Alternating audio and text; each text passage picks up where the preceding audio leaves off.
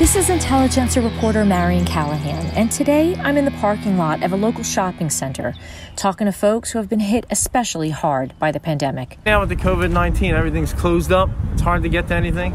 It's a struggle every day. Stay at home orders don't apply for these Bucks County residents gathered under the shade of a maple tree near a local shopping center. They have no home. I'm trying to get my mail, my unemployment, I replaced my social security card, and other other government uh, issued paperwork, and it's very hard. And it's just tough to, tough to survive with no cat money right now. Yet for 66 year old Hatboro resident Robert Cassidy, who has been living out of his car since September, homelessness isn't his biggest hardship. He misses his mom, who he can't visit because she's in a nursing home. And that's probably the worst thing because um, I'm, you know, I'm here, I'm homeless, and um, uh, you know, I, that's one of the only social things that she gets involved with. Yeah, you miss your mom. Oh yeah, definitely. And I'm yeah. sure she misses you. Uh, as best as she can. She's got Alzheimer's, so I'm not certain sure she even understands what's all going on here. Terry Lang is the outreach director for the Coalition to Shelter and Support the Homeless. And from the Central Bucks YMCA, where showers and hot meals are offered twice a week, she hears about their hardships. When all of the uh, establishments closed with the governor's order, uh, the people who are homeless have no place to be inside during the day. That's a place to sit down and rest, use the facilities. Um, so it's exhausting. It's been kind of a cold and nasty spring, so that's made it worse. Um, they, they do they do feel anxious. They don't get to clean their hands and, and, and have access to even gloves and masks. We've been trying to get that to them. So as, as frightening as it is for all of us who have a home to go to, when there's a shelter in place order, we have to remember that these people can't do that. So um, as, as much as everyone's suffering, it's, it's, it's multiplied by 10 for them. So, uh, so it's a difficult time. So that's why we started to respond and give them some respite care, some extra food supports, and, and help them to, to get online access, apply for, for the government benefits that are there to help people at this time. 71 year old Richard Valier got his stimulus check, but the money didn't last long. He used $800 of the stimulus check to pay for a motel room for a few of his homeless friends, including one woman who was pregnant. It's the right thing to do for my part. The problem is we no longer have a sanctuary to get out of the bad weather. If it's raining or it's cold. We used to hang out at the Upper Moreland Township Library. They're open till 9 o'clock during the week and on the weekends. That's gone. Realizing the crisis would hit the homeless particularly hard, Bucks County and its area nonprofit groups mobilized quickly to tackle immediate needs. Bucks County Opportunity Council, along with the county advocacy groups, secured housing for at least 10 families. Area code blue groups like Advocates to Help the Homeless and Those in Need, along with the Coalition to Shelter and Support the Homeless, shifted to more outreach work, handing out meals and lunches at bus stops and shopping centers where they congregate. We're giving out, distributing food to our uh, shelter guests. And we have bananas, we have the meals to go, which are from the county, um, sandwiches, and snack packs. We had the cloth masks that a lot of them are wearing were donated by the mask makers of Doylestown to the Coalition to Shelter and Support the Homeless. So we're very grateful for those also. That was Janet Grove, who, along with John Brody, goes out twice a week to make sure those living on the streets have access to food, gift cards, and masks. Cassidy is grateful for the help.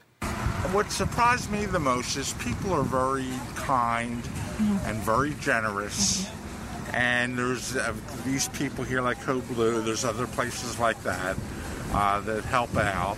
Richard said the community's generosity at times has made a huge difference in his life. If I'm sitting at 7 Eleven, I had Jill Boyd from Warminster Police came over. She gave me some food, gave me a $10 Walmart gift card. She went back up, got me coffee. Somebody else gave me chicken. This guy doesn't know me, pulled into Walmart, says, You homeless? He gave me $20. Wow. I, when was that this? happens. That happens more often than you think and I rely on that. One man, Robert, had a job at Burger King in maintenance, and he was working his way out of homelessness when the pandemic hit. It screwed me over no matter you look at it. It wrecked my plan. I was using Burger King and spending money, and I'm on Social Security now too. But I only get that once a month. What are some things that you're doing without even more so now because of this pandemic?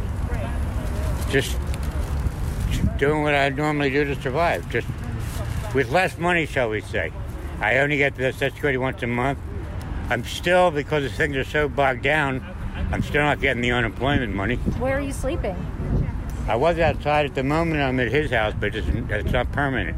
But you were. And I go to the hotel though, down the road here, and that costs. That's almost five hundred dollars a week. That takes half my check. My check's only uh, nine hundred and something. And if you're not in the motel or hotel, where do you sleep? Outside. I have the benches here a lot, or uh, I don't sleep sometimes. When I have a couple bucks on me, I'll go into a Wawa and get some coffee. What do you think the community should understand about um, about individuals, homeless individuals who are trying to get by, especially now? Well, we're all trying just to survive. We do the best we can, you know. Yeah. Every now and then I'll run into someone who'll give me a couple dollars. I don't ask for it. I just think, that, think that's actually illegal, isn't it? One man, Angelo, who has been homeless for over two years, said he's worried about his health and the health of his friends. A lot of people um, don't realize it because we're on the street that you know I mean we're acceptable to like you know getting colds and our resistance is down. Uh, I was wondering if there was places we could go to have our temperature taken, possibly get the corona test done. Um, the lady said that they were going to have um, maybe like us have get hotels they pay for it, keep us off the street. I haven't heard very much about it, but I was just concerned for people. At the Central Bucks YMCA, waiting for a shower, Tom shared his story. And I just, uh, you know, ran into some bad luck. Had uh, knee replacements, and that wrecks your life. You can't do what you did before. It totally changes your life. And got behind on my bills, behind on my uh, taxes, behind on my everything. So I sold my house to pay my creditors, and I didn't get much out of it. Where did you go? At least I paid them off. Right. Paid most of them off. But where did you go? Where did I go? I got nothing out of it. I got I got a few thousand dollars, but you know, just uh, keep my truck maintained and living in a hotel runs out quick. So you, you did find a hotel to stay in. I, I found a cheap hotel. Only there's only one in the area. There's probably only one in a 50 mile radius like that. what has been the hardest part about being homeless? Uh, well, don't, you don't have a can't get up in the middle of the night and go to the kitchen, go to the bathroom. You got to watch where you go. That's that's the biggest problem. And uh, you know, you like to lay your head down on a mattress at nighttime, and you don't have that option. How has the pandemic made it worse? Closed more hotels, and nobody nobody wants to rent your room or in your house or you know somewhere else because they don't know if you got that virus or not. You know what I mean?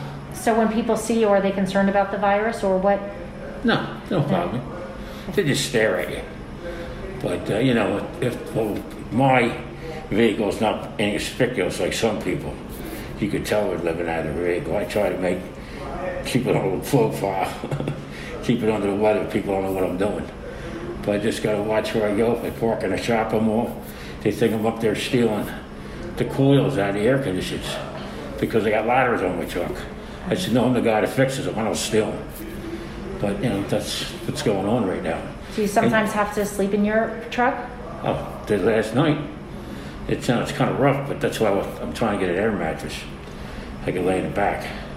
Terry from the coalition is working on getting him an air mattress and said she should have it by next week. It's a different world. Ever since this virus came out, it's a different world. And while Terry agrees that the virus has most definitely changed lives, she's hoping that eventually change will come for the better. As difficult as it is, we, we, we are hoping that uh, people's eyes will be open to the fact that everybody's wellness is, is everybody else's wellness. So if, if there are people who are sick and who can't get health care, it does directly impact the rest of us. So we hope that on the other side of this, we'll never go back to, to not taking care of, of everybody. In Doylestown, this is Marion Callahan reporting for Gannett News.